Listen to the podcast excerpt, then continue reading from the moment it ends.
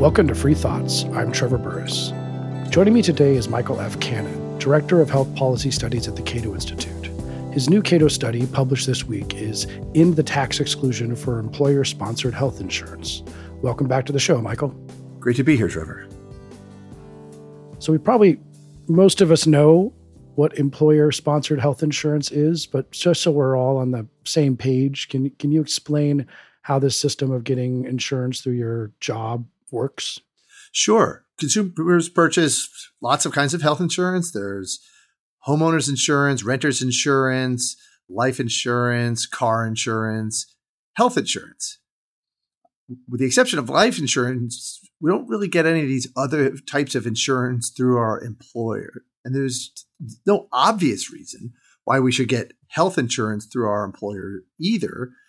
There may be reasons to do it, but there are also reasons not to do it. If you change jobs, for example, you lose your health insurance. And what if what if you got a severe and expensive illness before you changed jobs or lost a job or retired or you know your your spouse divorces you or dies and sh- she was your connection to that uh, insurance then you're you have an expensive medical condition and no insurance and now that's a pre-existing condition so there there are serious downsides to employer sponsored insurance that don't exist if you buy insurance directly from an insurance company.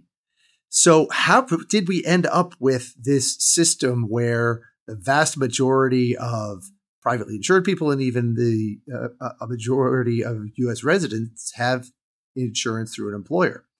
A lot of people think it's because of World War II wage and price controls, which the federal government imposed on salaries, but did not impose on uh, did not use to limit employer health benefits. So employers began offering more health benefits as a result of that. That's part of the story. But the story actually goes all the way back to 1913 and, and the creation, the imposition, and the implementation of, of the federal government's second individual income tax. The reason we have such uh, widespread employer sponsored health insurance is because when Congress created the income tax, they didn't give any thought to whether to count something like health benefits as part of your income that the the, the income tax would tax, because well, health benefits weren't that prevalent, and back then we didn't even have modern health insurance. There was just no need for it at that time. So the Treasury bureaucrats, there was there were some employers that offered some health benefits. So the Treasury bureaucrats decided, wow, this is actually really a really complicated issue. We don't know whether and how to tax health benefits. So we're just going to throw up our hands and say they don't apply under the income tax. Well, that creates an interesting tax differential between compensation you get from your employer uh, in the form of cash versus health benefits. If the government is taxing the cash, but not taxing the health benefits that you receive, then in effect, what the government is doing is it's penalizing you, for every dollar you take is, is as cash income instead of health benefits. And so if you want to take your compensation as all as cash and buy health insurance yourself, there's an implicit penalty there. And it's that implicit penalty that has shaped the market for health insurance in the United States. It has shaped the market for health care in the United States. It has also shaped the course of health policy for more than 100 years right now because that that that that historical accident has caused so many problems in the health insurance and healthcare markets that Congress and state governments have had to intervene in markets over and over again trying to fix the problems that they act, that the federal government accidentally created when it began taxing incomes. But there are some benefits to this, at least in terms of getting well a lot of people maybe don't want to shop for health insurance. So that's one possible benefit. But there are also benefits in the sense that your employer maybe can be better at purchasing health insurance than you are because your employer with a bunch of employees has more market power than an individual person. Uh, and so maybe that's created a, a more robust health insurance system than it would be if people were left to just shop on their own. Well, people don't want to shop for lots of things. Uh, I I hate shopping for houses. People hate shopping for spouses. You know, we don't let our employers make these decisions for us, though. Uh, we don't do it for car insurance. Is a is is is a closer analog. And and yet, you're right that you know there are some benefits to that, uh, but these consumers are not making these decisions decisions on a level playing field. The federal tax code dramatically increases by about 33% the after tax price of insurance that you shop for yourself. So that's got to be having a really big impact. And as for purchasing power of employers, you'd think that because if employers are buying medical care on behalf of a large number of people, then they should be able to negotiate better discounts. But uh, uh let me answer that first with theory, then with evidence. If the employers can re- rely on their enrollees to go along with the tough negotiating strategies. Like eh, if they can rely on their employees to say, yeah, that's fine if you include if you exclude that hospital from our network because they're charging too much. Then yeah, employers could do that. But they can't rely on their employees to do that because the savings are not from those strategies are not salient to employees. I mean, if you were buying your own health insurance, paying the premiums yourself, and thought, well, uh, you know, I'll get fifty dollars. Uh, I'll pay fifty dollars less per month if I sign up for this health insurance plan that is a really tough negotiator with the hospitals. Then you'll you'll go for that because you'll get to keep that uh, six hundred dollars a year yourself. But if your employer's paying the premiums, even though the employer makes those payments with money that they are withholding from your salary, uh, or not really withholding, it never enters your salary. It comes out of your total compensation. Even though that's part of your compensation, it's not salient to you in the same way. And so what happens when employers try to do this is when they try, try to negotiate with healthcare providers or insurance companies on their behalf, the and they end up excluding that expensive hospital that some of your workers really want to be able to use, their workers rebel because they're not seeing any of the savings themselves. And employers, it turns out, are not very good price negotiators. Uh, we saw some of this in the 1990s when uh, employers used some of these uh, tools to try managed care tools to try to reduce prices and utilization. There's a huge backlash, and employers had to undo those steps. But there, there's also been a series of experiments that uh, that insurers in California used, as well as employers like Safeway and, and some others, that made it, their enrollees cost conscious when consuming certain covered services in a way they just weren't before. Basically, for say a hip or knee replacement, the insurance company said, "We'll only pay thirty thousand dollars. You can go wherever you want, but you're paying the balance if it's above that." Because some of the hospitals in California have been charging sixty thousand dollars the insurance companies and the employer uh, on whose behalf they were negotiating could not get those prices down at those $60,000 hospitals. But when they made the consumers cost conscious, the consumers started asking for price information, getting price information, and changing their behavior in a way they didn't when it was their employer's money. And that forced those high price hospitals to reduce their, their prices by 16% over a two year period, and, and in some cases up to 32%. So employers are just not very good price negotiators, at least not the way we pay for employer sponsored insurance right now. Let's take a step back to the question of health insurance in general. If you read some critiques of of the current American healthcare system, and I don't I don't necessarily mean from the Bernie Sanders crowd, but even from libertarians, it's that health insurance is a strange way of paying for healthcare in general. Uh, we, we shouldn't be insuring against uh, predictable costs in the way that we don't insure our oil changes for our automobile insurance. That in, uh, our automobile insurance covers unexpected things. Is it the case that this employer sponsored health insurance sort of created this kind of weird hybrid of of paying for health insurance, or at least highly directed the American healthcare system toward this method of paying for health insurance, for health care via health insurance, and that we could say health insurance maybe wouldn't even exist without this hundred year old tax break? I don't think that's the case, but let's let me answer that question this way. Uh, in a nation of 330 million people, you've got a wide distribution of risk preferences when it comes to uh, wanting to be uh, wanting something to protect you from the cost of an expensive illness. Some people would uh, want very little or no risk protection. They are risk neutral risk seeking, so they're not going to buy health insurance. Others are very risk averse, and not only do they want uh, health insurance, they want the most comprehensive health insurance. They want a, insurance against routine, low cost, out of pocket expenses because, and I think this is one way that healthcare is a special sector of the economy. Oftentimes, decisions about your health or the health of family members is they, those are so emotionally charged that you don't even want considerations like money to enter your decision making process when you're making decisions about about the care you're going to consume. So for some people, it makes sense to buy first dollar coverage that uh, where you you're not paying for anything out of pocket. And as long as those folks are willing to uh, pay, and able to pay those premiums, I think it's fine. And I think a market would would cater to to those risk preferences. What the tax treatment of employer sponsored insurance does, or really the implicit penalty on uh, on cash income and your therefore your right to make your own healthcare and health insurance decisions.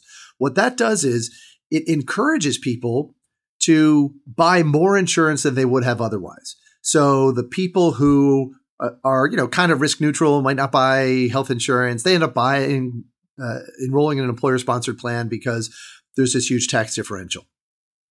And if you are naturally risk averse, you end up buying more health insurance than before. And a lot more people end up in that camp where they are demanding first dollar coverage. And it's not just because of the tax differential. That's certainly, I mean, a big part of it. But it's also because at first, and and, uh, and I think this would still be the case today, even if it didn't start out this way. At first, the tax preference for employer sponsored insurance only applied to premium payments that your employer was making. And so when your employer is making the is paying for the premiums, it, even though, as I mentioned, it's your money because they're reducing your compensation to pay for it, uh, it doesn't feel like your money. It feels like someone else is paying for that rather than you. And so that I think gives an additional boost to demand for uh, low deductible, low cost sharing, and even first dollar coverage. I think that would exist even in a free market. I would want it to exist uh, because that would um, make a lot of people improve, improve welfare for a lot of people. Uh, but it would not exist to the extent we have it now. And there would probably be more what we call managed care or utilization controls by insurance company, particularly the ones insurance companies, particularly the ones that offer first dollar coverage, uh, in the absence of the tax exclusion. And there are costs, but also many benefits that would come with that. So let's get into some numbers. Uh, I I'm a single man who's who's relatively healthy or pretty healthy, uh, and Cato, we're both employees of and Cato. who has done a great job of losing weight. Thank you. And uh, we're, we're, both employees of Cato. So Cato pays us wages, and then we also get health care through Cato. If we both declined, and you have you have kids and I don't, but if we declined this, uh, how much more money would be put in our pocket uh, just if we declined what we were what we were offered in the and, and where's that money coming from? So the Cato Institute is a very progressive employer because Cato does offer cash in lieu of health benefits for those who turn down Cato's health benefits. Now, it's not the full amount that they would have paid toward your health benefits, but it's more than a lot of employers offer. This is something that I get into in, in, in the paper is one of the reasons we know that the money that employers pay toward health uh, benefits comes out of workers' compensation is that when employers don't offer health benefits, a competitive labor market forces them to offer higher cash compensation. And you would think that that would mean that the Cato Institute, therefore, if, if they're spending $16,000 on my health benefits for, for me and my family, that if you decline them, they would pay you $16,000 uh, that's what another firm might pay. Let's say, for, the sake of argument, that there were a thick and competitive market for libertarian policy wonks. Okay. If you were then to leave Cato, uh, you would be able to command a salary that included that $16,000 from another libertarian thing. And, uh, and therefore, Cato should be offering you that $16,000 uh, as cash if you turn down health benefits, but it doesn't. That's the one place within firms is the one place where that compensating wage differential does not appear or does not appear fully. And the reason for that is uh, again, the tax code. The IRS says that if an employer offers Trevor that $16,000 as cash, then the fact that they're offering all employees that $16,000 means that uh, Michael Cannon is in constructive receipt of that $16,000 in cash. So they'll tax. They'll tax me as if I'm receiving that $16,000 in cash. I'm not. I'm getting it in tax free health benefits uh, and so offering, but, but what that means is that offering you that $16,000 as cash would completely negate the benefit of the ta- tax preference for employer sponsored insurance for me and everyone else who does enroll in Cato's plan. So that's the one place where that tax differential does not show up. And uh, I, I think it's a, just one of the many really interesting puzzles I explore in the paper. One of the interesting things about these benefits uh, in the way that people don't often understand, which you get into in the paper. A lot of people don't understand who is paying for these benefits, uh, their health, their health insurance through their employer, but they also don't understand how their compensation package is affected by, say, rising healthcare costs. Uh, because if our if Cato and under uh, employer mandate from a, from the Affordable Care Act has to supply health insurance to more than 50 employees. So if the price of healthcare doubles for some reason, of health insurance doubles because of the underlying price of healthcare, then we essentially get a raise, but we don't even know it. Correct? That is correct. Uh, the way economists look at it is like this: in a competitive labor market, what determines your total compensation is what we call your marginal productivity. That's the added value that you bring to your employer's production process. So if your marginal productivity is uh, $50,000 per year, then that's how much the market, or that's the d- direction in which the market is going to push employers to pay you. Total compensation of $50,000 per year. And if your employer offers you health benefits, since that's what determines your total compensation, if your employer offers you health benefits, that has to come out of that $50,000. Because if they offered you $50,000 plus health benefits, well, then they're paying, you know, maybe $66,000 per year. The market is going to, uh, is going to punish them for that because you're not adding that much value to the production process. The market is going to push your well, employers generally then to push you, your cash compensation down to the point where your cash compensation plus your health benefits spending equals your marginal productivity. And so when this gets very confusing because the way policy wonks and even and employers talk about this, when they talk about that $16,000 that you, your employer pays toward your health insurance, they call that the employer contribution. I think that is a completely misleading uh, and even harmful term because that's like saying that when your employer withholds money from your paycheck to send to the IRS for income tax withholding, it's like calling that an employer contribution. It's not your employer contributing that, that's your money. And the same is true when it comes to your health benefits. The employer doesn't contribute anything to your health benefits. Your employer might make the payment but, they're making that payment with your money as surely as the income tax withholding they're sending to the IRS is your money. So if we want to f- fix the problems that the exclusion, what this tax preference we call the tax exclusion for employer sponsored insurance creates, one thing we got to do is we got to change the way we talk about how employers pay for this. And we've got to make clear that this is the workers' money that they're spending. One term that you use in the paper that is interesting and uh, you have interesting data in there about compulsory health spending.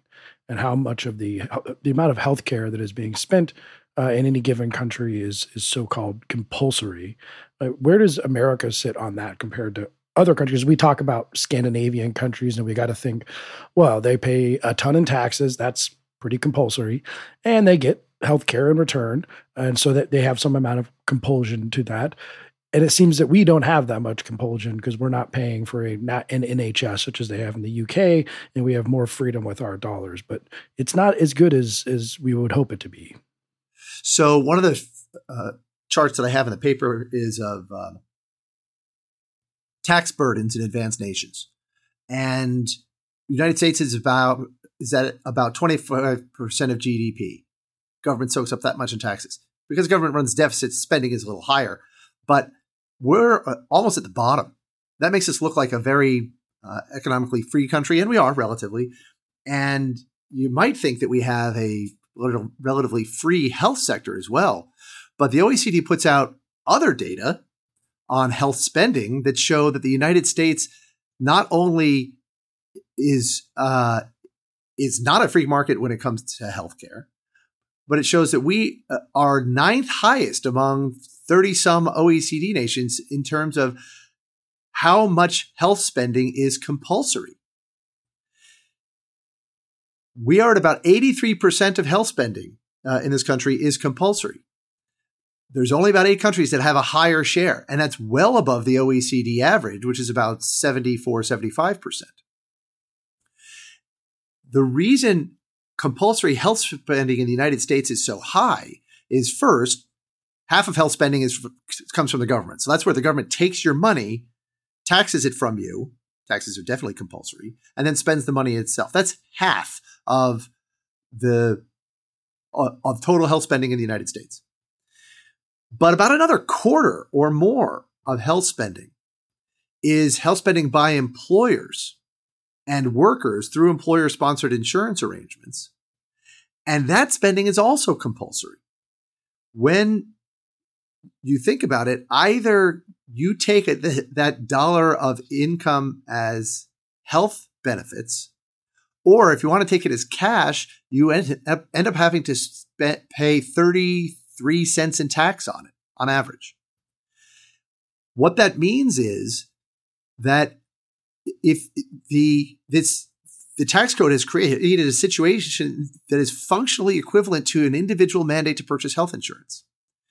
The government is saying to you, either you enroll in this particular type of insurance that the government favors, which is employer sponsored insurance, or take that money as cash, you have to pay more money to the government. That's indistinguishable functionally speaking, indistinguishable from an individual mandate. And that means that health spending on uh, or spending on employer sponsored health insurance is every bit as compulsory as uh, spending on insurance under uh, an individual mandate. And therefore, a lot of, or most of what we referred to as quote private health spending in the United States is actually compulsory health spending and that is why we rank number 9 uh, among OECD nations in terms of the share of health spending that is compulsory. And when you look at other measures of compulsory health spending, uh, the OECD puts out uh, data on this as well. The United States ranks first in, compuls- in per capita compulsory health spending which is not really much of a surprise. I mean, we're a high income nation. We have higher health spending per capita. So, of course, uh, per capita compulsory health spending is going to be highest here. But if you look at compulsory health spending as a share of GDP, so you normalize it to the size of the economy, the, the United States is still uh, well, it's still number one. We have the highest rate of, or the highest share of, uh, of GDP going to compulsory health spending at about 14% which is uh, more than twice the OECD average of 6.6%. Uh, and we're, we're, we're even pretty, pretty far ahead of number two, Germany, which is only, which is less than 10% of GDP is compulsory health spending. So when people uh, complain that health spending in the United States is so high and they ask why, why, why do we sp- spend so much more than any other nation? Well, the reason is partly because we're a wealthy nation, but, but mostly because the government requires us to spend that much. If what are the effects of all this? Because we we understand that there's high compulsion in other countries and, and quite high compulsory spending here.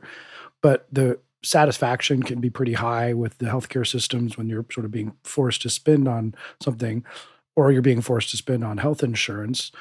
But at the same time, everyone knows the saying he he who pays the piper calls the tune. So at the begin at the outset one of the first things you said in the first five minutes or so is that this sort of radically changed the way our healthcare system is run uh, and how health insurers for example have to be cost conscious and concerned about a bunch of things because they're paying and the same is true of the united states. So over the course of a century of this what has it done aside from just the the system of insurance that we have set up and how we're paying for healthcare. What has it done in terms of the type of healthcare we're receiving and the experience of the person consuming healthcare?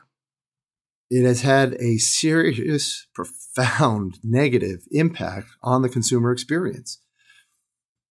We can say simplistically that and intuitively that when the consumer isn't the one controlling the money, the system is not going to serve the consumer.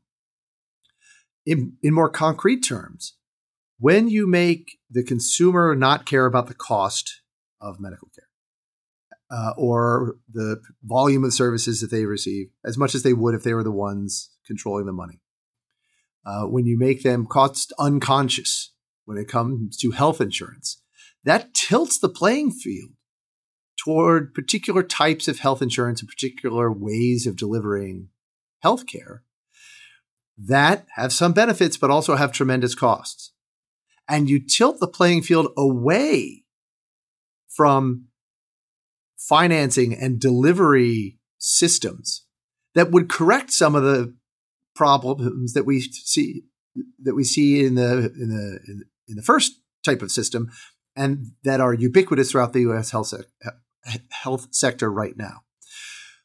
What cost uh, unconsciousness favors is more comprehensive coverage with fewer managed care controls, broader choice of doctors, and paying healthcare providers on what we call a fee for service basis.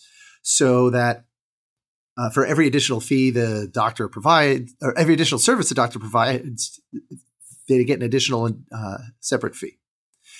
That encourages doctors to do more. It encourages doctors to do more because there's a lot of uncertainty in medicine. They don't really know if writing that prescription is going to help, but uh, they'll go ahead and do it because it might help. On average, medicine is beneficial. The consumer's okay with it because they're paying for less of it uh, themselves than, uh, uh and they're being uh, uh, less. They're scrutinizing the doctor's recommendations less than they would if they were paying themselves. And so we end up getting more prescriptions. We get more physician visits, more specialist visits, more hospitalizations, more tests, more procedures. And when that happens, you get more wasteful care, more stuff that doesn't make the patient better off. And you actually create some really perverse incentives against improving quality. Because under a fee for service payment system, if you get injured by a doctor, a hospital, say there's a medication error, you get an infection, an avoidable infection in the hospital, they get paid first or, or let's say they they uh, discharge you from the hospital before you're ready and you have to come back. The healthcare providers get paid first for providing the low quality care that resulted in you needing more services. And then they get paid again for the additional services that you require. And if they try to fix that situation by putting processes in place to avoid that low quality care, well, they're out the cost of those systems, which could be electronic medical records or the research necessary to find out if a particular process works. They're out that cost and they're out those additional payments. The, the entire US health sector, and it's not just the exclusion, uh, the, the tax exclusion for employer sponsored insurance that does this. It's also the Medicare program, but the Medicare program is kind of a creature of the exclusion. Uh, but the entire US health sector tilts in the direction of this type of fee for service payment that promotes a lot of low quality care. I actually have another paper out on how this happens in Medicare. And uh, that low quality care uh, is ubiquitous. It is, and we're having a hard time combating it because all the incentives are lined up to encourage it and discourage any equality improvements. If we had a level playing field where consumers were the ones paying for their premiums uh, if, if there were no tax distortions of their health insurance decisions, then we get a lot more of that other type of financing and delivery system, the other sorts of health plans that actually do the research into how to avoid these medical errors and that would force the fee for service providers to compete and improve uh, the quality of care. We don't get that kind of competition. And so, uh, as, as much as the tax code has increased the cost of healthcare and made access to healthcare less secure because you can lose your insurance when you lose your job.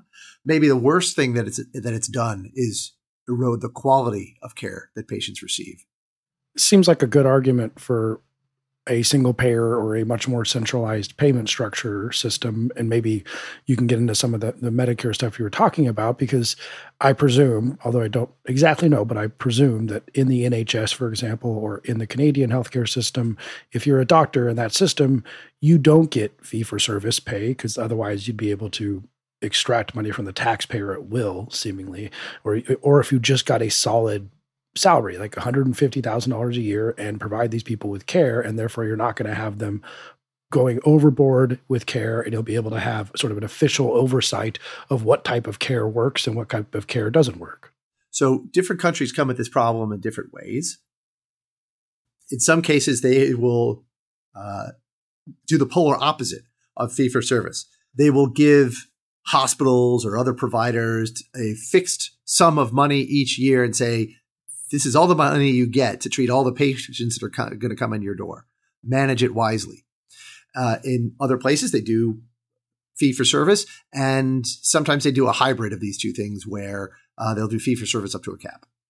And there is no perfect way of paying healthcare providers. If we could measure healthcare quality precisely, well, then it'd be very easy to pay healthcare providers because we know exactly whom to pay and and and even how much. But because there's so much variation in medicine, there's so much uncertainty about whether what the doctor did led to a good outcome or didn't lead to a bad outcome, that we have to use proxies for quality and uh, and every proxy for quality is going to commit type one and type two errors. It's going to um, uh, is going to reward some forms of low quality care. The, the thrust of that Medicare paper that I mentioned is that the way a market addresses this problem is it allows all sorts of different ways of paying for medical care, including innovations in payment and the virtues of each system. And, and that means you, will have uh, payment systems out there that will reward all dimensions of quality.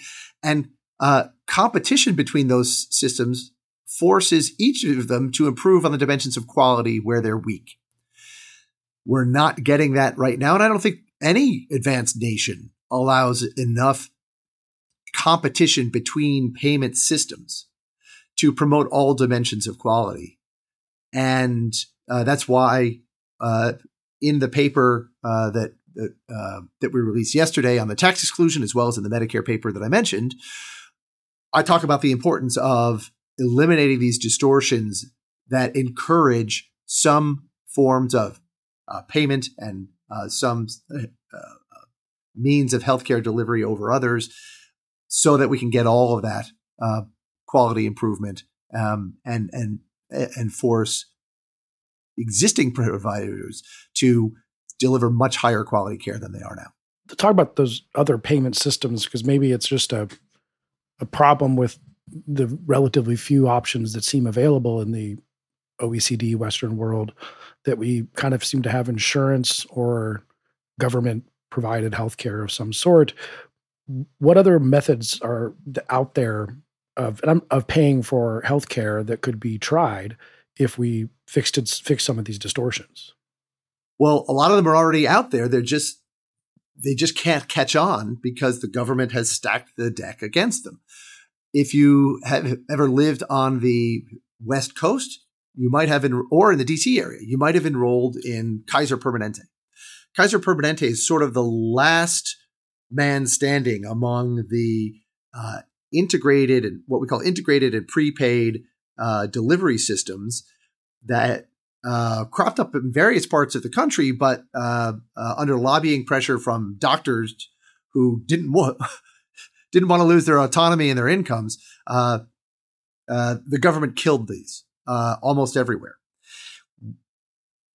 I mentioned that at, at, one extreme, you've got a payment system called fee for service, where the provider gets more money the more services they deliver. Health systems like Kaiser Permanente operate on the basis of what we call prepayment or capitation or global budgets. Uh, in Kaiser's case, the insurance company and the healthcare providers are basically the same corporate entity. So all the money they soak up in premiums is all the money they have to provide healthcare to all of their members over the course of a year. And so that is that creates a situation where if they provide you healthcare, they don't get more money, they actually end up with less. Now, that creates perverse incentives, obvious perverse incentives. They might deny you care. And a lot of people complain about Kaiser for that reason. But Kaiser also leads the industry on a lot of quality uh, d- dimensions of quality, like convenience. My uh, sister-in-law uh, belongs to Kaiser in the DC area. She recently had brain surgery. She talks about, of course, this, that was very harrowing, but she talks about how much easier it was that she could go from this uh, doctor to this specialist to that specialist to the pharmacy, all within the same building. I've never had an experience like that. Kaiser makes that possible. Kaiser is also an, an innovator when it comes to electronic medical records because they save a lot more money than other healthcare providers do when they avoid waste and duplication and, and medical errors uh, uh, using electronic medical records. Those one of the reasons Kaiser doesn't exist in uh, in more states, and there's been research on this, is that uh, when they try to enter new states, the, their customers, the enrollees, are not cost conscious enough for Kaiser's low premiums to give them the advantage that it should. And so in states like North Carolina, where they've tried to enter the market, they had to, uh, they ultimately folded because they could not, uh, because the tax exclusion for employer sponsored insurance makes consumers of health insurance cost unconscious so that these sorts of plans can't uh, often can't even get their foot in the door. There are other obstacles to these sorts of plans that uh, uh, have to do with state licensing of clinicians and state licensing of health insurance. Uh, but probably the biggest one is the tax exclusion. Let's let's go to uh, Michael Cannon's Libertopia then. We we obviously just removing the employer employer sponsored health insurance tax exclusion isn't isn't everything that needs to be done, but give me your kind of thousand flowers blooming idea here of I'm not going to ask you to design a healthcare system from scratch, but what happens if we give this money to consumers? Sure, more places like Kaiser. Would we see more things like medical care in a Walmart? Uh, I'm not really a entrepreneur, so I can't really think of other ways of doing this, but it seems like there's a bunch of possibilities here. Remember, I said this is a story of the income tax in, in Michael Cannon's Libertopia, not only would we get rid of the exclusion uh, for employer sponsored insurance, we would get rid of the income tax and then payroll taxes as well. And some people would say, oh, you can't do that. You'd have to get rid of most of the federal government. To which I would say, hey, don't threaten me with a good time. Uh, but assuming all we did was get rid of the preferential tax treatment for employer sponsored insurance, you would see a lot of really remarkable things happening um, uh, and wonderfully beneficial things. The first one is about a trillion dollars of workers' earnings that employers currently control would go to workers. In the paper, I talk about how to make sure that happens immediately by expanding health savings accounts. But right now, right now, this supposed tax break is letting employers control $1 trillion of their workers' earnings and use it to make their healthcare decisions for them if we reformed the exclusion to give workers that $1 trillion, that would constitute a larger effective tax cut than any of us have seen in our lifetimes. The Reagan tax cut returned only about 2.6% of GDP to workers. If you reform the exclusion, you can return about 4% of GDP to workers. So that is a huge effective tax cut, $1 trillion per year. And then once the workers are controlling that money, you they are going to spend it very differently than their employers do. A lot of people w- would want to remain in their employer plans, and I don't have any objection to that. As long as people who don't want to do that are free to do it, so they don't face any penalties if, if they make a different choice. So the next thing you would see is you would see a lot more health insurance choices. I think uh, it would take time for additional plans like Kaiser to uh, be able to enter new markets. Eventually, you would see that though. You would see healthcare becoming much simpler, uh, as I suggested, because people wouldn't be driving all across town and trying to find, uh, uh, trying to shop for specialists on their own. They would make one decision about the health system that's going to serve them. If they don't like it, they would switch to another health system. Uh, but all that you know the process of selecting uh, providers and uh, uh, and assimilating all of the information that multiple provi- providers give you and billing would all be much much simpler. Uh, we would also uh, see a lot of a lot of cost conscious behavior on patient on the part of patients when they're buying health insurance, they'd probably buy less of it because they would see the premium savings rather than uh, that going to seeming like it's going to their employer and being very opaque to them. That means they would be paying for more medical care out of pocket because when you buy less coverage, you're paying for more out of pocket. And what research shows us is that when consumers do that, they scrutinize prices more and prices would come down more. I mentioned earlier about how prices for uh, a lot of uh, uh, services came down by up to 32% over a two year period just because insurance companies made patients more cost conscious. That is the most important thing we can do to bring healthcare within the reach of people who can't afford it today is falling prices. Both because more people can afford healthcare themselves and those who can't, it's going to be easier for the rest of us to help them because prices are lower. And beyond that, I mean, I could talk about a lot of other things, but one, one piece that really excites me is when consumers are paying for more of their medical care themselves, and when the, more consumers are paying, uh, purchasing their health insurance themselves, so they're paying the premiums, it's going to be easier to get rid of unnecessary and unwanted regulatory costs. Right now, when I talk to people about the costs that clinician licensing is imposing on them and preventing them from being able to see a nurse practitioner who practices independently or, or that clinician licensing completely bars dental therapists from their state. So they have to pay a lot more for tooth extractions and, and cleanings and so forth.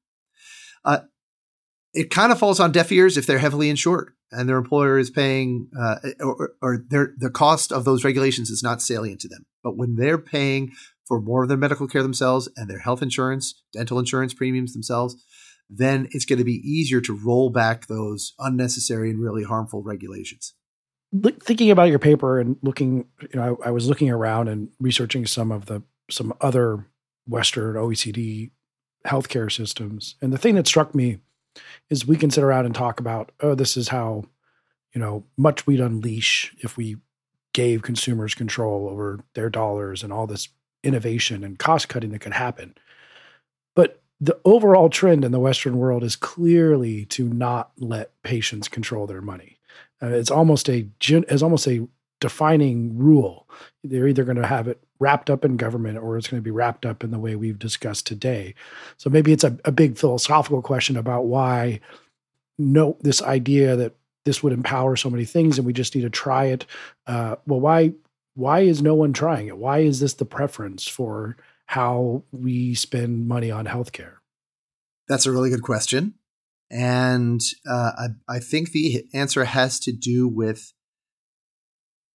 um, it has to do with uh, there's I think there's a signaling story, there's a fear story, and there's a public choice story. The signaling story is a lot of people want to send the signal that every every human matters, every human being matters, and so we're not going to let anyone go without life saving medical care. Sending that signal means a lot to them, and so when entrepreneurial politicians stand up and say, uh, now that we've won the peace, we're going to have the government nationalize the entire health sector and make healthcare free uh, at the point of service. Uh, a lot of people will say, yes, I want that.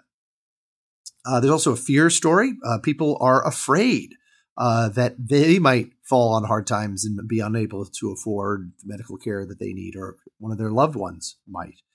And that, I think, leads to support for these sorts of programs. There's also a public choice story. The public choice story is that uh, given what other support might exist for government subsidies for healthcare, the people who would benefit from those subsidies um, before uh, government creates them and the people who benefit from them after government creates them work very hard to make sure that those subsidies are as big as possible uh, and make sh- they work very hard to p- make sure that they don't go away because their livelihoods depend on them. And I think you can see that in every advanced nation. Uh, you can see it here in the United States. The biggest supporters of Medicare, Medicaid, Obamacare are uh, are are not the people enrolled in those programs, although certainly they do support it. They at least just don't want you to uh, take something away from them. But the biggest supporters are the core are, are the folks in the health care industry who receive those government subsidies. It's the hospitals, it's the drug companies, it's the insurance companies in many cases, because in the Medicare and Medicaid programs, uh, oftentimes the instead of writing checks to healthcare providers, the government's writing checks to insurance companies. And those are the people with all of the lobbying might in Washington D.C. But you can also see this in in other countries where unions of doctors and unions of nurses have a tremendous sway over how those health systems operate. And public choice economics tells us why that is. It's because those groups have the most at stake on an individual level. They they they have uh, they have the most at stake. Their livelihoods depend on this in a way that, you know, my livelihood does not, yours does not. You, our health may depend on it, but not usually. And uh, they are easy to, much easier to organize than than patients are. So even if a government program, be it partial or universal, even if that government program is not serving its enrollees particularly well, it's still very hard to get rid of it because it is serving the health sector, the uh, healthcare providers and others, very well by transferring uh, vast resources to them. And so it's very difficult to get rid of for that reason. Every time someone brings this up, I think about um, you know the, the, the sugar program or the sugar beet program or the Northeast Dairy Compact. These are all agriculture policies that have a very small number of beneficiaries who make a lot of money off of them. We're talking farmers and uh, and others, and they increase the price of food for millions of people who vastly outnumber the beneficiaries of this program. Low income people whose, whose food bills we should not be increasing, but we can't get rid of the programs. Even though in a, in a democracy, the majority is supposed to win, we can't get rid of these programs because we can't organize enough people to overcome the lobbying might of this very small group of people that'll spend tons of resources to protect these programs. And there's a very similar story at play when it comes to uh, to government-run healthcare in the United States and abroad.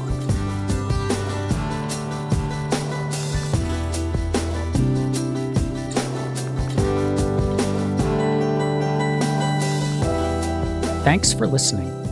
If you enjoy Free Thoughts, make sure to rate and review us in Apple Podcasts or in your favorite podcast app. Free Thoughts is produced by Landry Ayres. If you'd like to learn more about libertarianism, visit us on the web at libertarianism.org.